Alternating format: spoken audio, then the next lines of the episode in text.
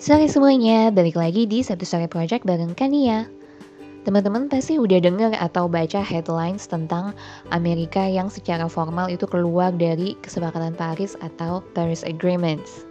Nah sebenarnya uh, saya udah bahas sih sedikit tentang ini di episode 10 kemarin uh, yang bahas tentang perjanjian internasional tentang lingkungan. Nah, di episode ini saya mau cerita tentang kesepakatan Paris or the Paris Agreement ini secara lebih detail ya tentang uh, gimana sih cara kerjanya, oh, sistemnya itu seperti apa dan tujuannya itu sebenarnya juga apa. Terus ya peran kita di mana dalam permasalahan ini. Saya akan cerita tentang ini dikit. First of all, kesepakatan Paris ini adalah kesepakatan internasional tentang lingkungan yang disepakati oleh 195 negara di Paris tahun 2015 uh, sejarahnya panjang ya kalau bahas ini.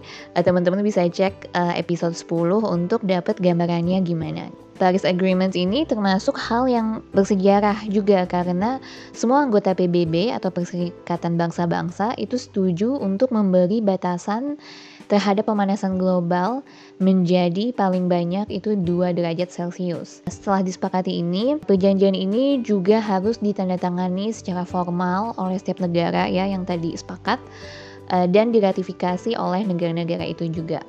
Uh, bagi yang lupa, ratifikasi itu adalah proses membuat kebijakan nasional tentang perjanjian internasional yang telah disepakati gitu. Jadi kita udah setuju nih di tingkat global tentang apa misalnya kesepakatan Paris ini kita setuju, terus kita harus turunin ke kebijakan nasionalnya seperti apa. Nah, walaupun Paris Agreement udah disepakati tahun 2015 kemarin, uh, masa berlakunya itu dimulai tahun 2020 atau ya tahun depan berarti. Jadi setiap negara kemarin ini punya waktu 5 tahun untuk mempersiapkan diri untuk membuat kebijakan-kebijakan yang mampu mencapai target yang telah disepakati tadi. Nah, targetnya yang disepakati itu bersifat global ya.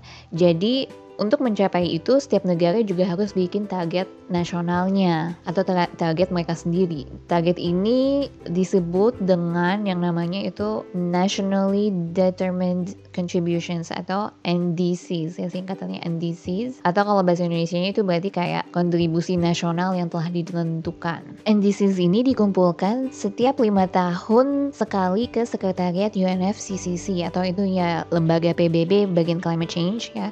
Uh, jadi udah harus ada lagi NDCs baru yang harus dikumpulkan tahun depan ya tahun 2020 terus nanti selanjutnya tahun 2025 terus selanjutnya 2030 pokoknya setiap lima tahun Nah, bagi teman-teman yang kepo mau tahu isi NDC setiap negara itu apa aja isinya, bisa cek di websitenya PBB, khususnya di www.4.unfccc.ent slash site slash NDC staging. Nah, di website ini ada semua dokumen tentang NDCs dari setiap negara. Saya iseng lagi ya lihat dokumen NDCs-nya Indonesia.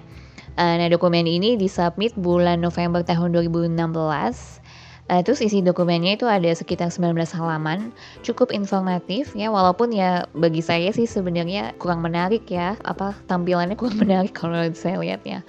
Uh, datanya juga banyak yang naratif, jadi banyak paragraf segala macam. Tapi ada sih beberapa tabel di akhir dokumen ini. Saya juga cek NDCs-nya Cina uh, mereka itu sekitar 15 halaman terus ya naratif juga gitu jadi sebenarnya 30 halaman sih cuma lima, uh, yang 15 pertama itu bahasa Cina habis itu baru bahasa uh, Inggrisnya lalu saya juga cek NDCs negara-negara Eropa. Teman-teman bisa klik pokoknya itu pilih negara yang teman-teman tertarik uh, pilih aja di situ. Nah kalau yang negara-negara Eropa ini ternyata itu uh, dokumennya sama ya. Pokoknya yang negara-negara yang tergabung di Uni Eropa itu dokumennya sama gitu. Karena Uni Eropa itu punya target sendiri.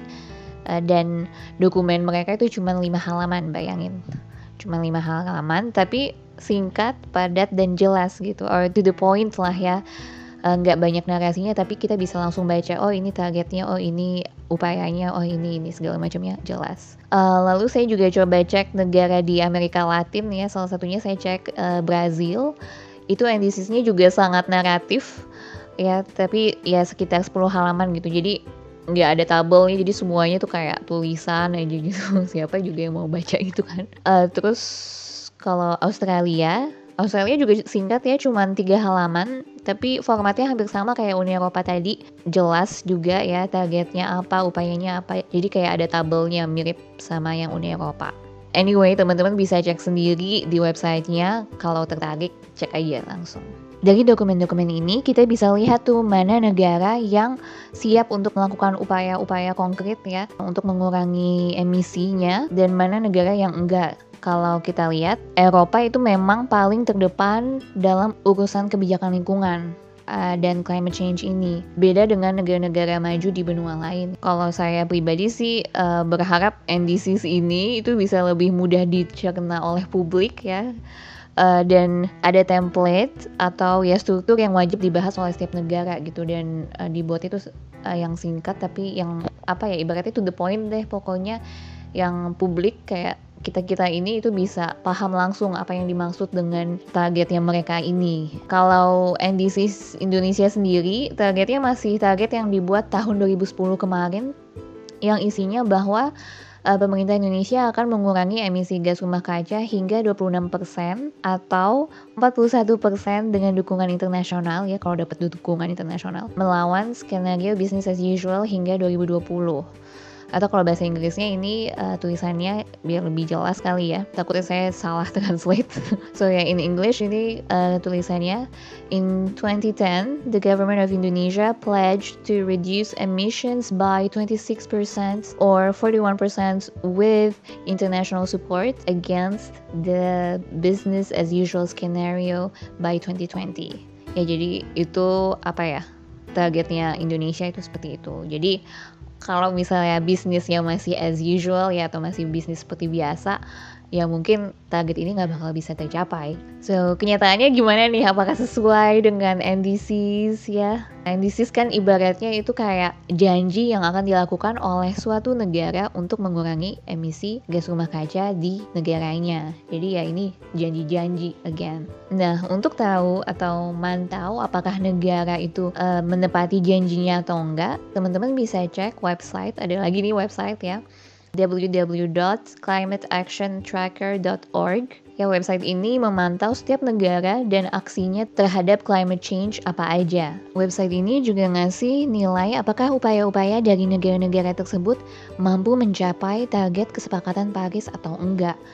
Ada 6 level dari warna merah ke warna hijau ya uh, yang dapat warna hijau itu berarti adalah negara-negara panutan ya. Uh, kebijakan dan upaya mereka itu melebihi target kesepakatan Paris. Jadi upaya mereka banyak dan katanya sih ambisius ya. Kalau warna merah berarti ya kebijakan dan upaya negara tersebut nggak mampu mencapai target Paris Agreement. Nah kalau Indonesia sendiri itu dapat warna orange ya warna oranye. Jadi masih mengkhawatirkan upaya pemerintah katanya masih kurang sinkron dengan target di Paris Agreement itu.